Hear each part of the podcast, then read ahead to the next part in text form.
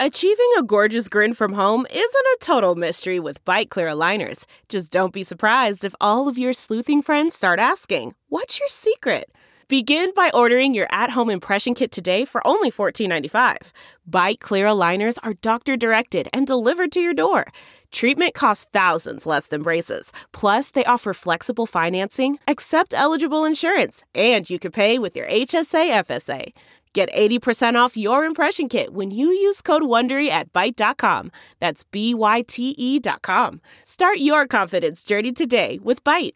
Five simple steps to happier lady parts. How to say goodbye to leaking, pressure, and pain without setting foot in a doctor's office. Now, that's the headline. Did it catch your attention? Because it definitely caught mine.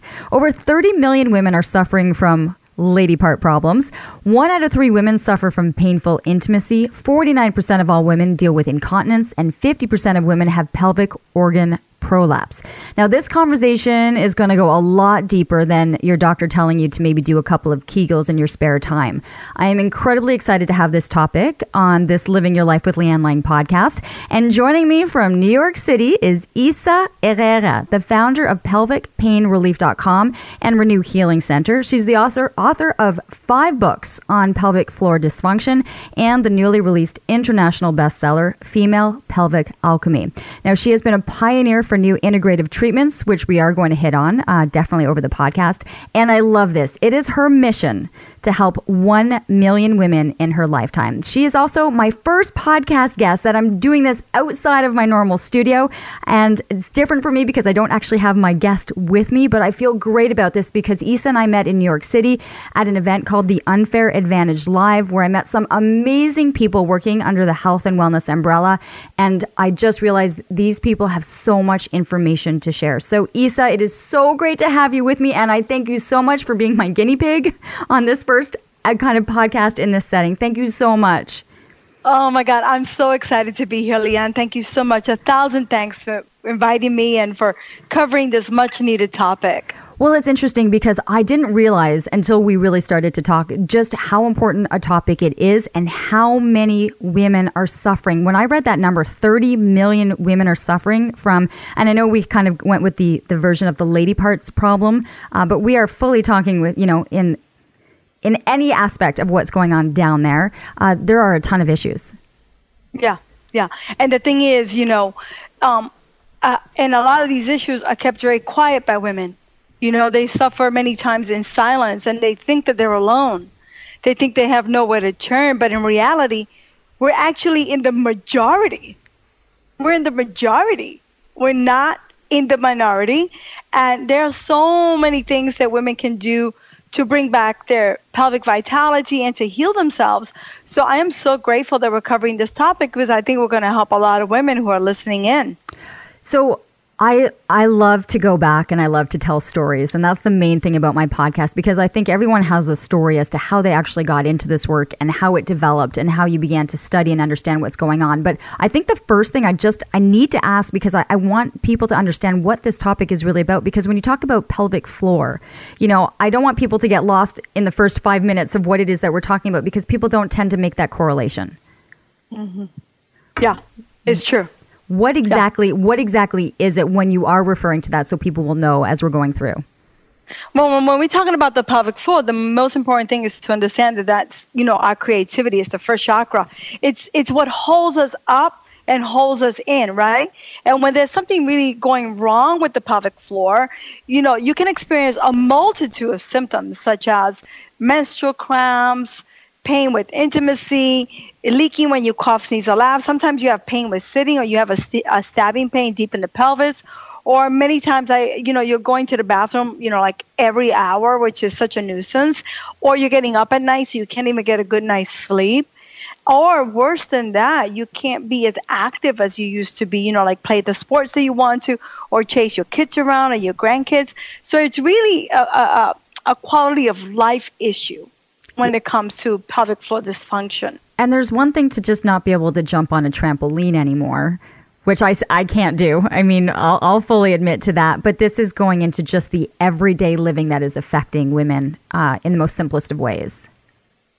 Yeah, it's absolutely true. And the thing is, some women start to think that just because it's common that it's normal right? So they're like oh i just you know have a couple of spots on my panties and and you know i have to switch positions when i'm making love or you know what i can't run anymore. I can't do the trampoline anymore right? So they start to think that this is a normal part of aging or it's a normal part of of motherhood or it's just a normal part of being a woman. And the thing is just because it's common doesn't make it normal. And and and we don't have to live that way right? There are so many things that you can do to to to to pump up your strength. Because really when you think about the pelvic floor muscles it's it's a muscle like any other muscle in the body. It really is no different right?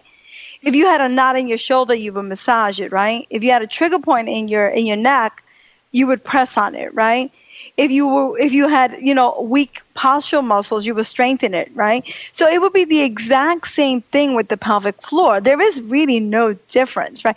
But because it's such a taboo topic we start to think that it's very mysterious right and and actually it's not mysterious at all it's actually pretty simple to take care of and and natural remedies is the way to go before you even think about doing anything like a surgery or getting an injection or you know how you know all you have to do is watch late night tv and you'll see especially in america what's going on with this industry mm-hmm. Well, at least it's something that we're talking a little bit more about. And, and I'm amazed to see when you do bring this topic up, more and more women are, I think, more open to it. And I know you have a, a course that you're going to be doing. And, you know, the mere fact that you have over 20,000 women already registered for this, you know, to be able to take in and, and soak in as much information, you know, online, it's, it's amazing. Did you think that once you started having the dialogue that as many women would come out? No. No, I'm actually as surprised as everyone else. I really am. And I do this once a year where I do a free masterclass. So it's free right? I give you all my best tips. I open up the awareness, I open up the possibility of a new life. And then at the end, if you're into it, I invite you to go on a deeper journey with me. But every year I do this as a way of giving back. And when I saw the numbers climbing, you know, I thought it was great when I hit 15,000 and I put that on Facebook, right? And then all of a sudden, like, it's like three days later and I'm at 21,000. I was like, it's the pelvic revolution we've been waiting for. It I, really is. I love it. Now, what was the start? I mean, when you talk about a pelvic revolution, this was definitely, I would think, not something you were thinking about when you first started on this journey or when you were looking at Renew or you were kind of starting to understand all of this. What was the interest in the first place for you to get into this? You know, actually in the beginning I had no interest, right? And I went to PT school, and when I was in PT school, they teach you nada about the pelvic floor, nothing about women's health. And I was pregnant in PT school, which is really interesting. And then I had my baby, and you know, I had so many issues with my pelvic floor, and I kept going back to my doctor. He kept saying, "Oh, Isa, this is normal. You know, you're healing." And I'm like, "Okay." So then I would leave the office, and I'd be okay. It's gonna be okay. And you know, in the meantime, I was wearing panty liners. I couldn't sit. I couldn't breastfeed. I couldn't make love. I couldn't do anything. So I go back to my doctor. He tells me the exact same thing, and I'm like, "Well, this is weird." How can this be normal? I cannot be the only person in the world suffering from this. And then I go back and he tells me to do a bunch of Kegels. So I'm a really good patient, right? I do a bunch of Kegels and I almost end up in the emergency room with pain. And then when I walked out of that office that day when I was doing the Kegels and I realized, and maybe it was my female intuition, maybe I knew deep down inside that natural healing, because I come from a lineage of healers, right? Traditional healers. And I knew at that point that I had to take matters into my own hands because, you know, Western medicine wasn't going to help me. You know, all they were offering me were antidepressants and Botox injections into my vagina and all kinds of things. I'll get a surgery. And I wasn't about to do any of that. And so I really just went on a mission. You know, I, I, I read everything. I'm like a crazy student. I read everything. I took every single course that I that I that I could, and then I went on a process on a journey of healing myself, right? right? And then that was the pivot. I think when when you become your subject, right, you had to go through this because this affected you. And when you talk about and you list off everything that was that was going wrong, when you become the subject and actually realize how you're able to heal yourself, it, it's incredibly empowering. But my question was, you know, if if you're in the doctor's office and he's going, you got to do some Kegels. I think when you look at the 30 million women who are dealing with this, how many of those women have gotten that instruction? Go home and do Kegels. Do Kegels while you're waiting in the office. Do Kegels while you're sitting at your desk. Right. And the irony is that for women with sexual pain, and that includes the 30 million, with chronic pelvic pain, even low back pain, hip pain, they're not a candidate for Kegels, right? Because typically the pelvic floor muscles have to be very supple, very open, very flexible. But when there's an issue of pain, like what I had, Kegels are like the worst thing to do. Like, if you're listening right now, you have to create more balance, more flexibility, right, in order to then restore the power. But we're just taught squeeze, squeeze, squeeze, squeeze, squeeze until we're squeezing ourselves to death. And then we develop what I call Kegel tension syndrome. I just named that disorder because I'm like, that's what it is. It's Kegel tension syndrome. I got it, you know? Because no one could explain what was going on.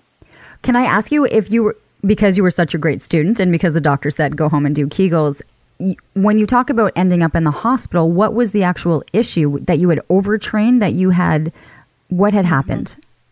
I had overtrained. I know now that what I had was a, a, tear of my vaginal wall that went undetected by my MD because everything from the outside looked fine. And when that tear started healing, it started enveloping and getting scar tissue around the nerve, right? So I had a deep stabbing pain, very much like sciatica inside the vagina. Could oh you imagine no. that? Yeah. That's like almost so, being in labor all over again. Oh, I think it was worse than labor. I think the labor I tolerated well. I think the recovery I couldn't tolerate at all. And so it's really interesting because I had this magnificent birth. It was beautiful, all now, you know, the whole thing. But the recovery, right? And then the lack of instruction at bedside as to what to do, how to care for myself. And it was really interesting because when I went back to my doctor, and he examined me and he tested my pelvic floor, which now I know he didn't know what the hell he was doing. He said, Oh, I wish my wife had your strength. And he didn't get it. Because when you're tight, right, and when you have scar tissue, it feels like you're strong because everything is compressed, right? So it's very misleading, which is why I really want, and I, you know, I started doing this this pro training because I really want, because you know, if I if I want to heal a million women, I need other practitioners to help me do that. I can't do this alone. And so I created some pro classes for doctors and midwives and Pilates instructors and yogis. And I said, you know what? The only way to change is to one, empower the women to do the work, to help them know what to do for themselves, and to get the practitioners to understand how to help them, right? Because I don't know, I have a philosophy about, about medicine and healthcare that our job is to awaken the inner guru in the patient and the client uh, my job is not to make you dependent on me for the rest of my life. You know, I mean, that wouldn't be fair, right? It's the it's the ability to instruct and to show and to give them access to these programs or these exercises or this mindset to be able to help themselves heal. That's essentially what what you're doing. Yeah, yeah, and yeah, that's exactly it. Thank you, Leanne. Well, well, I think it it's the information that that women need and then hopefully they're sitting around their book club or their bridge table or having a glass of wine with their girlfriends and be like listen have you thought about this? Or you know sometimes people are able to open up and discuss that there are issues happening you know and, and the other day I, I, I, I ran to the bathroom at an event and my husband goes where are you going? And i'm like i don't know what's going on but i just feel like i gotta go to the bathroom again right? And then i went to my girlfriend i'm like i'm, I'm going to the bathroom again. Like i just went. And she's like oh my gosh it happens to me all the time you know? So once you you start to be able to have this dialogue, you're able to to be a little bit more open about it. But I want people to be able to be open about it and know how they can start the healing process. So let's go through some of the things that that we can start to work on or that you and that you the information is what you want to pass on.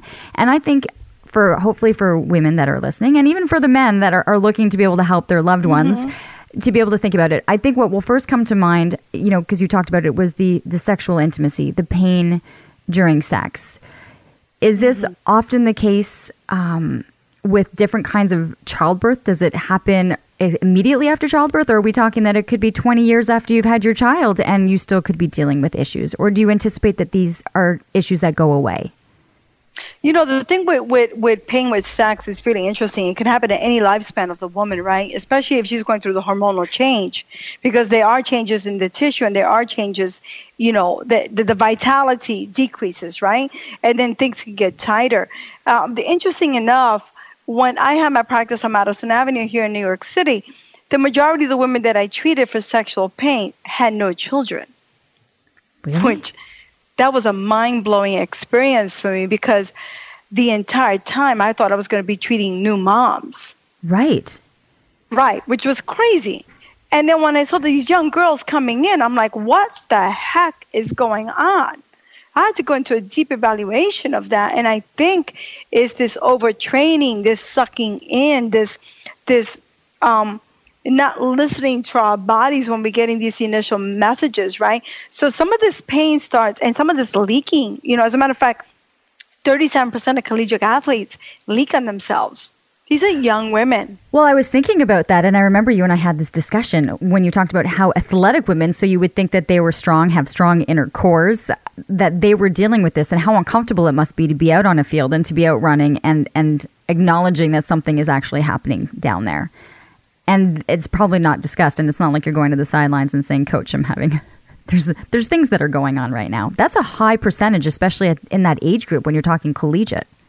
Yeah, and and thank you for pointing that out because the thing is, this dialogue between the this this elite athlete and their coach has to be more open, right? Because sometimes it's the overtraining, the sucking in, they're not creating the balance right? Especially if they're really having some issues with their estrogen level because they are overtraining or they are missing their periods. Or you know they're so used to like banging on their bodies all the time and they're not creating the flexibility in the stretching program. So i think that if these athletes you know could be more open and it's really hard. I know it's hard to be open about these topics and it's embarrassing and sometimes the coaches you know they don't want to hear it but I think that when, when this dialogue opens a little bit better, you're going and they train the athletes better, right? And we train our bodies better, then we're going to have even more success with our athletic endeavors and with our lives, right? Because then now we're really treating the whole person, right? And ultimately, the pelvic floor, it is the center of your being. It's the first chakra. It's the, and it's connected to your upper and lower extremity. So it is heavily influenced by everything. It's not just this isolated part of your body and you say, oh, I'm just going to train that and that's going to be cool and everything's going to be fine. But we forget that we're very dynamic beings, right? That the pelvic floor is the deep connector. I call it the grand central station, right? Because everything travels through it, right? Even meridian lines, you know, uh, acupuncture meridian lines. So once we start to understand that we're just so much more than a Kegel, so much more than than a contraction. Okay, so let me break that down. What women are used to hearing about is doing the Kegels, right? And that is it is, you know, when we could be sitting and it's con like contracting the inner muscles, right? We we kind of contract in and out and sometimes you could do that for a little bit of time. Sometimes they set a limit, you know, oh, I'm going to sit here and do 50 Kegels. Who does who does the Kegel help? Because you mentioned this right off the top. Who does the Kegel help and who does it not help? Okay. I think for every Kegel, there's a reverse Kegel, right? So for every every action, there's a reaction. This is a principle of life. So for every Kegel, there's a reverse Kegel. So Kegels and a reverse Kegel is the opening and the relaxation. You just can't contract without releasing afterwards, right? Because then you're going to create problems. Kegels help women who are leaking. They help women who have um, pelvic instability, sometimes who have SI joint pain, you know, that low back pain, lower than the back. They help women who have pelvic organ prolapse. Right? What's that? Um, what is pelvic pelvic organ? organ prolapse? The pelvic floor muscles hold all the organs up the bladder, the uterus, the rectum, right? And when these muscles are weak, these organs can drop into the vagina because that supportive mesh, that supportive basket is weak. And so instead of holding them, they drop down. And so a lot of women get something like a deep pressure in the pelvis, or they get this feeling like something's about to fall out and they don't know what it is, or sometimes they feel like there's something inside the vagina moving. And so then that should be telling you that there's something that you, you have to pay attention. Like, what's the next step, right? And what are you going to do? Okay, that actually is a great explanation, and I can actually picture it right as you're you're looking at this bowl, and it's it's getting heavier and heavier, and it's pushing down. So that's what the the pelvic organ prolapse is. You were talking about the Kegels as to who it's good for and who it's not. So as you mentioned, the the tightening and then the releasing, especially for women who are leaking. Who do you not recommend do Kegels? I don't. Yeah, I don't recommend if you have severe low back pain, maybe a herniated disc, maybe sciatica you know, it's it's it's it's it's a double-edged sword because you can benefit from Kegels, but in the beginning, because there's so much pain, we tend to grip with pain. So probably not a good idea to do Kegels if you're suffering from that. If you're suffering from something called vaginismus, which is like a severe spasm of the pelvic floor muscles, if you're suffering with pain with um, penetration, either initial penetration or deep sexual penetration. If your orgasms are maybe, um, if you have pain after orgasms, which a lot of women do, you know, how unfortunate to how unfortunate to have an anticipation of joy followed by an immediate pain. That you, yeah. what it's not worth the joy anymore if you're just going to have the pain. And so I, I tend, I would, I would think, Isa, that you have a lot of women that come to you that say it's just not worth being intimate yeah. or having sex because I just, it's, it's not worth it afterwards. Do you get yeah, that a lot? Really, I get that so much, and it's so sad because I think the one thing that drives them to my programs, my online programs, and, and everything else is the fact that they're missing that connection with their partner. Right? So if you're leaking on yourself, or if you leak while you're making love, or if you have pressure, or if it hurts, then why would you want to be intimate with? Why why would you want to go there, right? And so then what happens is I get a lot of women coming to me, oh, my marriage is on the line. I get a lot of women also, which is really sad that their partners are very intolerant of it and they leave them. They just walk out, right, before they're healed. And it leaves a traumatic sense of not being whole, not being enough, you know. And so now they have not only the physical condition, and by the way, pelvic floor dysfunction is a physical condition, it's not a psychological disorder. Right. It's, it, when that you know? I, yeah, it's not, it's not, it's not someone saying, oh, it's all in your head. This is not one of those it's all in your head things. Yeah, exactly. That's a great point because the thing is, frequently women are told you're stressed out, you're taking on too much, you're a new mom, right? Or they say, you know, you have to relax, or you're, you know, and, and or it's in your head because they can't physically see anything wrong. So many women, all their tests come back negative to me, when your tests come back negative, it's a good thing. I'm like, okay, we know what we're dealing with here. What would right? they be? You said, what would they be testing for? Like, what would a woman be going into the doctor then, so that you're coming out with these negative tests? But what would they be looking for? They would be looking for yeast infection. Sometimes the pelvic floor muscles can mimic yeast infection, UTIs. Um, it can mimic, you know, um, like a burning feeling in the vagina Right. They could be looking for some sort of issue in the pelvic area, like maybe the nervous compressor. They'll do an MRI or CAT scan, or sometimes they'll do all kinds of bladder tests, which is crazy. And and then what happens is all these these tests come normal. So then the woman comes to me and she's frantic. She goes, "Definitely, there's something wrong with me psychologically. I'm I'm to blame." And then that's the saddest part, I think, when I hear that. When I hear this this because because you know conventional medicine is, is failing them, right? They're not really getting to the root of the problem. They're saying, no, we don't know what's what's wrong with you, so I'm going to give you a band aid. I'm going to give you like, you know, some kind of drug to stop you from wanting to go to the bathroom a lot. Or I'm going to give you some antidepressant because obviously you must be depressed, you know. And so I think that that's the biggest thing when they come in and they're like, I'm I, I, I'm not I'm broken, and I'm here to say that that know you're not broken that you're actually just in a healing crisis and you have to find the right guidance. Right? I think that's what it's all about at the end.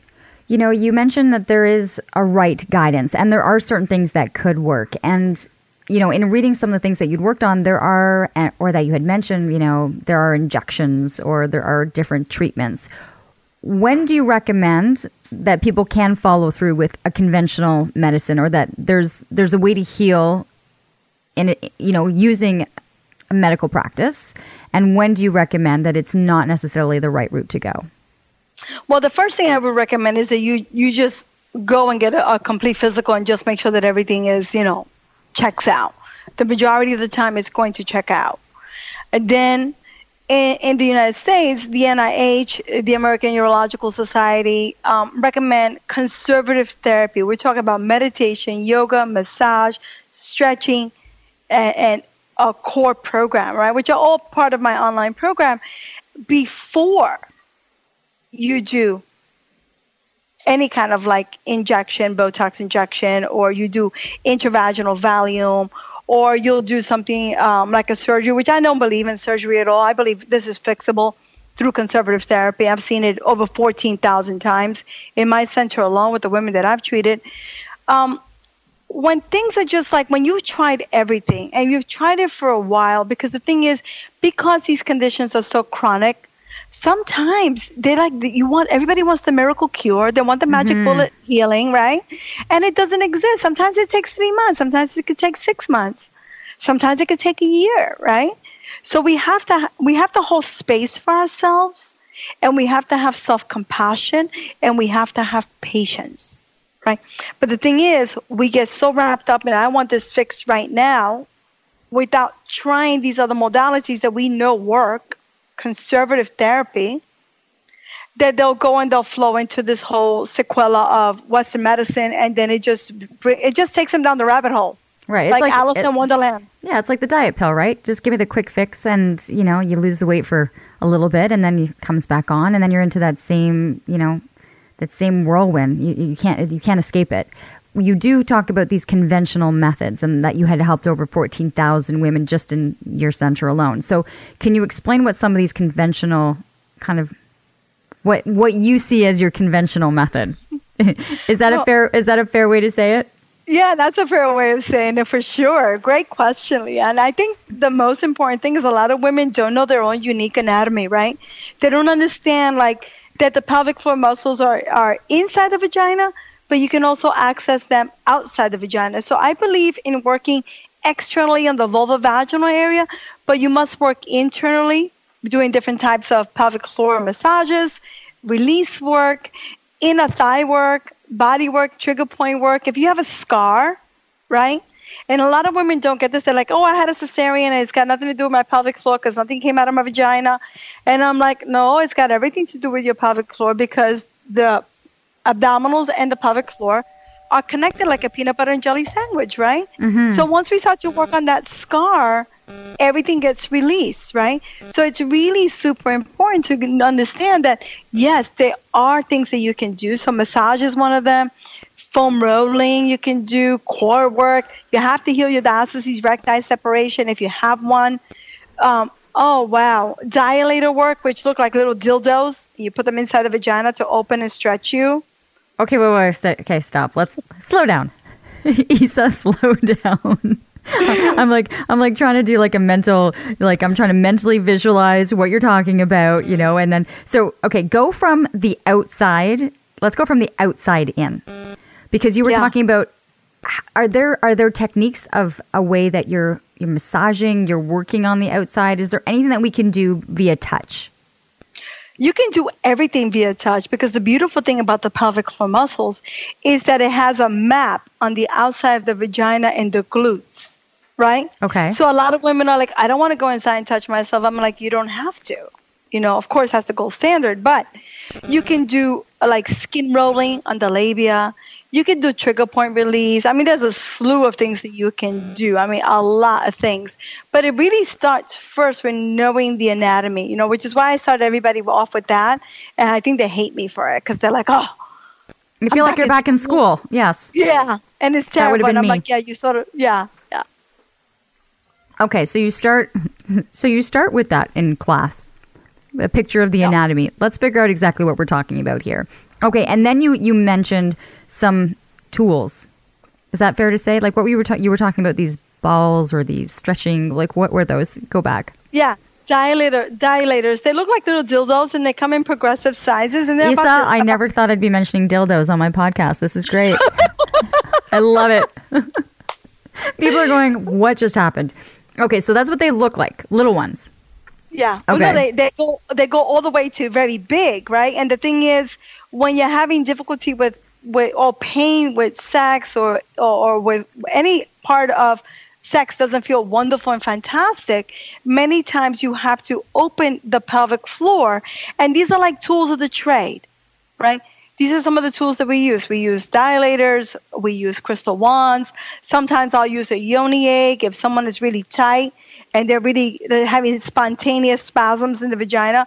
I may put say, hey, take this yoni egg, put it inside so you can open and learn to release and let go. Right? Okay, wait. So these okay, wait, wait, wait, wait. No, no, no. Wait, wait, wait. I'm learning so much right now, Isa. So if if you were in like a private session with a client, you would be showing them how to insert and how to be able to move or to be able to sit or maintain having this inside. Yeah. Is that right? Okay, I'm yeah, I'm understanding this right. Okay. Yeah, yeah, and I show it in my classes too. It's really actually very simple. It's not that complex, you know, which is what I want to tell people that these are techniques that you can actually learn, right? And with the dilator, it's the same way. I go through this whole thing where I explain how to use them, how to stretch, and there's 11 different types. I teach, I think, 11 different types of pelvic floor massages or myofascial release. I use the word massage. People give me a lot of crap for it, but that, you know, I have to use the term that people understand, right? right? So, so that's that's one of the things, right? So a lot of women, I'm like, oh my god, I don't want to ever touch myself inside. I'm like, okay, cool. Then you have to learn how to work externally on yourself, mm-hmm. right? But you need to have different tools for different parts of of your, the stages of your life, right? And if there's been a lot of trauma, which a lot of women have had trauma to the pelvis, you know, or emotional trauma, or there's been a rape or something like that, then many times these women in the beginning is is just too much. It is too aggressive to start inside. So I, that's why in my class I had I added a whole module on just external body work, right? And then we have to remember because the pelvic floor muscles are so connected, you can work externally and have a big influence on them, especially if you have if you're going through a severe healing crisis, right? It's not going to feel right to go inside and do that. What would you say is a severe healing crisis? I would say a severe healing crisis would be if you've had some sort of surgery to the pelvis, um, a scar, uh, perineal scar, tear with childbirth. If there's been um, um, um some uh, a rape, okay, and the pelvic floor muscles do respond, right? They tend to get tight. Mm-hmm. If um, there's you've been in a car accident and you have whiplash, or if you've had some sort of back surgery or a hysterectomy or a myomectomy, you know. Um, these are types of surgeries and types of situations where we have to start, we have to go gentle into the night. Mm-hmm. And we have to meet our bodies where they are, right? Which is why it's important to understand this concept of connection, that everything is connected, right? I think you need to have a client or patient that's open to that concept, though. Yeah. You would hope yeah. that, you know, the, the 20,000 plus women that are going to be doing this course are, are there because they're open to this concept of, of going the non traditional way. Mm-hmm.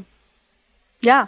And the thing is, you know, the average person, the average woman sees five to seven doctors before she gets a diagnosis, especially in the US. Um, when they do go to see a doctor, 50% of them are dissatisfied with their encounter, right?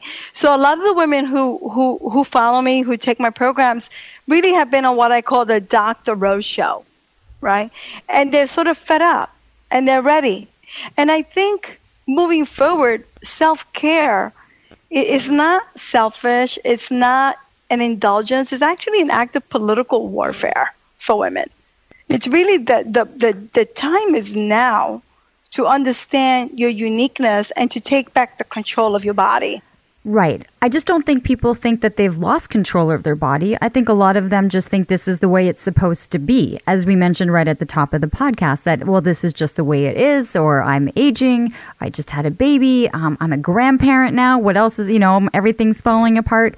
So is there still a way for people to do this turnaround and say, you know, there's one that we're talking about this collegiate athlete who's, you know, 19 to 22 years old, you know, or 17 to 22 years old, or you have, you know, a grandmother who's 70 years old but who still wishes to have intimacy and to enjoy things and to to not feel like mm. she's running around with the grandchildren that she's going to be leaking, you know?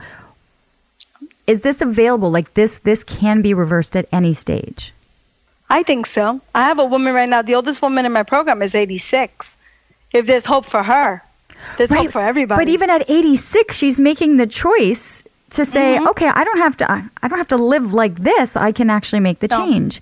What would, yeah. can I ask? I mean, as, as at 86, what would the issues be there? And I if you say that she's having pain during intimacy, I give her full credit for being 86 and still wanting to get it, you know, and still going, let's no, get listen, this. I have a 70, I have a 70 year old who went on her first date with pain with intimacy. So don't knock that down. I think with her was the, the, the diapers. Okay. And the skin, the skin, the, the skin breakdown on her vulvovaginal area and the infections. From wearing and, the and, diapers? Yeah, from wearing the diapers and being uncomfortable and smelling like urine. And she was just at this point, she had seen my masterclass and she was like, oh my God, I'm going to try. And you know what? When I looked at her, I was even like, I was like, whoa, man, that's a, that's getting up there. I don't know. But the thing with her, with her was that she had this internal drive, right, to help herself. And she did the work she watched the videos and, and actually she's doing much better. I have a testimonial from her actually. So it's really interesting when when women make a decision, no matter what age, that there's always I believe everything is fixable. Okay, so she's 86 when she comes mm-hmm. to, to see you. I would assume that she had been probably years or decades having issues prior to that. That it, that it, this was occurring prior to her just having to be in a diaper. But I, I find it fascinating that you probably have, you know, different generations that would like, to, you know, or family members that would love to be able to help their elderly parents mm-hmm. not have to be able to deal with this, even if they're not quite educated or informed that this is out there. Yeah, that's true. It's a great, it's a great, it's a great, um, it's great feedback. And the thing is, it's really sad, right? Because you see a lot of these people uh, in diapers and, and they can be helped, right? Because what we have to remember is that the human body is remarkable in its ability to heal itself our muscles don't age, right? And the literature shows this, right? That the muscle of a 70 year old is going to respond the same as the muscle of a 20 year old. I mean, this is in the literature. So I believe that the pelvic floor has that same potential to get strong no matter how old you are. But it does begin with awareness, right? Because the one thing that I heard from her was, I had no idea that there was help for this. That was the one thing that she told me. And I'm like, yeah, I get it it's not something that is out there in the media and mainstream, which is really fantastic that you're covering this, Leanne. I really appreciate it. So her thing was awareness. And I think the first step in all healing is the awareness, right? The possibility of something new, something different. Okay, I'm going to go from the 86 and I'm going to go, you know, to the exact opposite and we're going to have young young women and i want to focus on those that um, are pregnant right now or who are listening to this and have heard horror stories about what happens after. What could they be doing now and what could they be doing you know immediately after to be able to have the best self-care for themselves? I think for pregnant women you know one of the most important things is to understand that there is nine months of pressure on the pelvic floor right? So they really need to work with their core right? And, and they really need to understand that that that if they're leaking in the the prenatal pregnancy part, it's just going to get worse. It just doesn't magically just like boof. really? Because I think we're we would say to ourselves, "Oh, well, it's because we're pregnant." You know, there's always yeah. there's always an excuse that we give ourselves. Yeah, there's always an excuse, and you know what? The thing is, once you're aware of your excuses and you really own up to it and you understand that it's an excuse, and that's the beginning of your healing, right? But in pregnancy, we're so used to thinking, well, if I leak, that's normal. Oh, I got pressure on my vagina, that's normal. I got back pain, that's expected. But the thing is, the pregnant body is a, is a body of extreme health, right? I mean, we're growing a baby inside us. And you have to like really be very proactive in pregnancy and strengthen your body and work out and do core and heal. If you have a separation in your core, you have to heal that. If you if you're leaking, you really need to figure out what's going on with your pelvic floor so you can support it. Um, and then you can do something like at 36 weeks, you know, you can do perineal massage to prevent a um, a tear in the muscles, which now shows that if you do this gentle massage while you're pregnant, um, the muscles bounce back um, faster. If you are more conditioned in the pregnancy, just overall conditioning, then you also bounce back in the postpartum period. Right. So it's really interesting. Like, like some people say, like, well, I'm pregnant and that's that, and that's all I can do. But when you're pregnant, you have to even take stricter care of your body, right? Because this baby is going to come out. it's Well, and it could come out and it could tear, or I mean, Yeah. I'm, I'm not going to get into you know all the different issues that could happen. If it's a healthy delivery, you know things are going well. When can when can uh, a woman start to try to be able to heal and strengthen and, and kind of start to feel normal again? I think it depends on the labor and delivery, but I believe that um, core work, sensible core work, working the deep core, can be started within a week. The most important thing that I find in, in, in postpartum is that women are doing too much and lifting too much. And you got the baby, you got the stroller, you got the breast pump. I mean, you carry like 15 pounds of things, and that puts also additional pressure. So, depending on how you are, typically you'll wait six weeks till you're fully healed, right? And then you can start some sort of conditioning program, right? But if things have gone really bad or something has happened, then you may want to start sooner. It really depends, but six weeks is the best time. Um, but so there's certain things that you can do in the immediate period, like watch how you're sitting. Be careful not to carry too many things. I When- believe not okay, to carry. Isa, hold on, hold on. Yeah. Because I, how when you say be careful how you're sitting, what's the proper way then? Like, what's the focus on how we should be sitting? Yeah, I think sitting is the new smoking for the pelvic floor. It really is. You know, many times if you're sitting all slouchy and, and, and, you know, forward head, it puts a lot of pressure on your belly, on your organs, and on your pelvic floor, right? So poor sitting posture is detrimental for the pelvic floor. But if you're sitting really tall, if you're sitting up, then you eliminate those stresses on the pelvic floor and also not only there, but also on your belly and your organs. And that way, you you you're sort of protecting your pelvic floor but what you do every day everything that you do counts when you're recovering right I just So- sat up straighter. Yeah, by the way, too. I just sat up straighter. but when, you, when when you're talking about leaning forward and putting that pressure on the pelvic floor, I'm thinking of what how your posture looks when you're breastfeeding. So you need Yeah. to be much more aware as you're breastfeeding to try to be in the more of an upright position, especially since you're going to have the weight of the baby, likely like on the stomach also, if it's yeah healing. it's yeah that's really true because the thing with breastfeeding is a lot of women go to the baby but you have to bring the baby towards you and you have to be very upright but everybody wants to look down and see the mm-hmm. baby and i get that because you have this beautiful bundle and you're like all in love but then that could like give you like a huge problem you know, and trigger points in your belly and, and give you all kinds of issues. So it's really important to really pay attention and to support your back while you're breastfeeding, to sit up straight, right? To bring the baby to you, not you go to the baby, right? There's a whole there's a whole thing mm. about breastfeeding mechanics, but but those are the simple things that you can do right away to prevent any kind of issues. Okay, I want to just fast forward to a couple more things before I have to let you go. We, we we've hit on kind of childbirth, but then let's fast forward that we're in you know 15, 20 years, and we're starting to be you know mid 40s, and we're getting into the 50s, and we're starting to feel menopause set in. And then you're going to tell me that we're all going to think, well, it's just natural. This is part of menopause, and we're just going to let this go. This doesn't need to be the mindset. No, I don't think that needs to be the man the mindset. I think with menopause, especially as you're going through the hormonal changes, when you start to decrease in the amount of estrogen that you have, you actually have to work harder on the body. Because the, the, the thing that closes off the urine from pouring out of your bladder and leaking on yourself, and the things that keep your orgasms really happy is estrogen and testosterone. Right? We have receptors that keep us really juicy down there.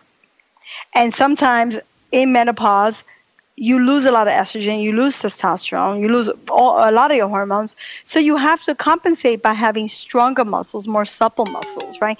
To increase the circulation and the juiciness in that area. So that you don't leak. Because a lot of women, when they hit menopause and they get that hormonal change, boom, the incontinence sets in right away. If they had a hysterectomy, um, there's a great chance that they'll prolapse, right? A lot of doctors don't tell women that, but they're at a, at a greater risk for prolapse. Wow. You know, and, and here I was just thinking, you know, you, you a lot of women start to use that K-way, that well, not the K-way, the KY, right? They're using jellies because you know you talked about everything not being as lucid and not being, you know, that I, that seems to be in my conversations. You know that that seems to be the the product that comes up the most. That doesn't necessarily, we can we can fix that internally. I think so. I think that you can increase, you know, the vitality of the tissue. By doing the internal work, by doing the Kegels, the reverse Kegels, and increasing the blood flow. You can do belly dancing, you can do thrusting, you can do hip circles. I mean, there's a thousand things that you can do to keep your um, sexual vitality alive, right? We don't have to shrivel up and go to the corner and be like it's all over for us because sometimes when you go through menopause, the skin can get very fragile right? And so then you have to think about what am I going to do with that? But then that sends a, a message to the pelvic floor, right? So menopause is the time to reclaim, really reclaim mm. our vitality, right? Because we're just going into the best years of our lives. See, how, we can be free. How great would that be if, if women actually believe that, that they believe that they had an opportunity to live their best lives now and to be able to run and jump and do things and feel good about it uh, and be intimate and feel good about it and, and not dread it. I think pe- they dread exercise because they're going to leak. They're dreading intimacy because mm-hmm. it's going to hurt. So, where can they go to look and see? Because we, we mentioned some of these modalities, we mentioned some of these exercises, um, some of these pressure points, and where massages can happen. Where can they go to get a better visual? I mean, they can listen to this, but I think visually they need to see or understand how it works. Where's the best place to go? Well, I think the best place to go is to follow me you know, if you can. And I think, you know, coming to the masterclass would be incredible because it would be a big, deep opening for everyone. Um, there's a lot of information on YouTube, and I call it Dr. Google. Most of it is inaccurate, right? So the most important thing is to go where you feel the the best information is, and this mm-hmm. is why I do the masterclass because I really want to open up the conversation, right, for women. So I think that joining the masterclass would be a great thing. Um, following me on on on on Facebook because I do a lot you of do. Facebook lives. You yeah, do. I do a lot. Yeah, I love that. And then also there's the the but the pelvicpainrelief.com that would be the best place right? That that website carries yeah. most of that and then have access to the master classes. I'm actually going to be putting links on on you know into my newsletter uh, into the facebook and letting people know when this podcast comes out where to be able to find that information. And i love the fact too that you're allowing some of our listeners here to be able to check in and have some fun and get in on that master class because they can go to uh, the pelvicpainrelief.com and then do the front slash put in leanne uh, and they'll have some access to being able to figure out a little bit more and to get in on that masterclass. What would you say, Isa? And and I love this chat. If there are three things that women can walk away with right now, in terms of small changes that they can do, a different mindset that they can have, what would you say that would be? I think the, the the the the first thing, and this is a great question, would be to understand that you have the power over your own body, that you can heal yourself with the right guidance, and that you really can awaken this doctor within you and you don't have to be afraid right? That i think that that's the first the first thing that this is this is fixable and that you're the one that has to really take the responsibility for it because no one's going to help you with that. I think you know being really careful with the way you're sitting i think it's really really super important. I, I believe that too. I believe also you know making sure that when you're in the bathroom that you're not like pushing with defecation and urination because that really puts a lot of stress on the pelvic floor muscles. And the, the last thing I would say is to understand that maybe you're not a candidate for Kegels and you should be doing something more of a relaxed program, right? And then that's that's the, that's the nuance, right? And that it can be hit or miss. And sometimes you try something and it doesn't work, but that doesn't mean that it's not going to work for the long term. It just means that it didn't work that moment mm-hmm. because maybe you didn't know enough, you didn't have enough knowledge to piece it together, right? Once you get this knowledge base, it's like I've seen women just like come and tell me what to do. I'm like, great, I love it. Well, and and to give it time, I think you know when we mm-hmm. talked about you know having that magic pill, there there could be something, and it will work or it can work. You just have to give it a little bit of time for your body to acknowledge that this is going to be a new movement or a new technique or a new way of being that will actually mm-hmm. help in the long run. And I yeah. and for me too, the the Kegels, you know, I, I just remember everyone saying, just do keep doing your Kegels, keep doing your Kegels, and to understand that this might not be for everybody and yeah. it could be doing more damage than good. Yeah, yeah, excellent, excellent. So so well said. You know what? You've got a mission to help a million women, Isa. And I know you're Yeah. trying to do it by training others and having other practitioners get on board and be able to share this message as well. But for the 20 some plus thousand that have already signed up for the masterclass, it's really exciting. And then I'm really looking forward to having uh, some feedback from the listeners here uh, that probably weren't expecting this kind of a dialogue or this type of a conversation, but hopefully really took something out of it. Isa, I really appreciate you being here. Thank you so much, and I'm I'm so grateful to you, Leanne, for having this conversation, and for bringing it to. It's it's really beautiful.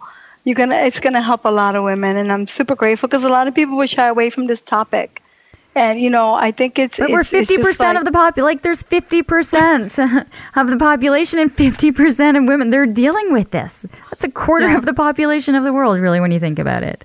yeah Oh, yeah. It's Yeah. crazy. Oh, thank you so much, Isa. Wishing you all the best. Thank you so much, and you know for for taking this risk with me on this doing this first podcast of, of not being face to face. I really appreciate it, Isa. Thank you so much. And for more information, as we mentioned, pelvicpainrelief.com. Great information there, and of course the access uh, to the master classes. And do check out Isa. I'll have all the spelling and everything on my site so that you can join her on Facebook as well. Isa, have a fantastic day. Thank you so much. Thank you so much. It was a deep pleasure to be here. I'm really really appreciative. Thank you, Leanne. Thank you. Thank you. Come on a journey like no other, where you will discover many roads that will lead you to a happier, healthier, and more stress free life. And the beauty is, you don't need any vacation time for this adventure. The journey will come to you. Join Avery Rich on your very own journey into yoga. Along the way, she will demystify yoga poses and guide you into a yoga posture or short sequence, all in less than 15 minutes. You have nothing to lose but stress. The Journey into Yoga podcast. It's not for people who like yoga, it's for people who don't like yoga. Follow or subscribe on Apple Podcasts, Spotify, Amazon Music, or at averyrich.com.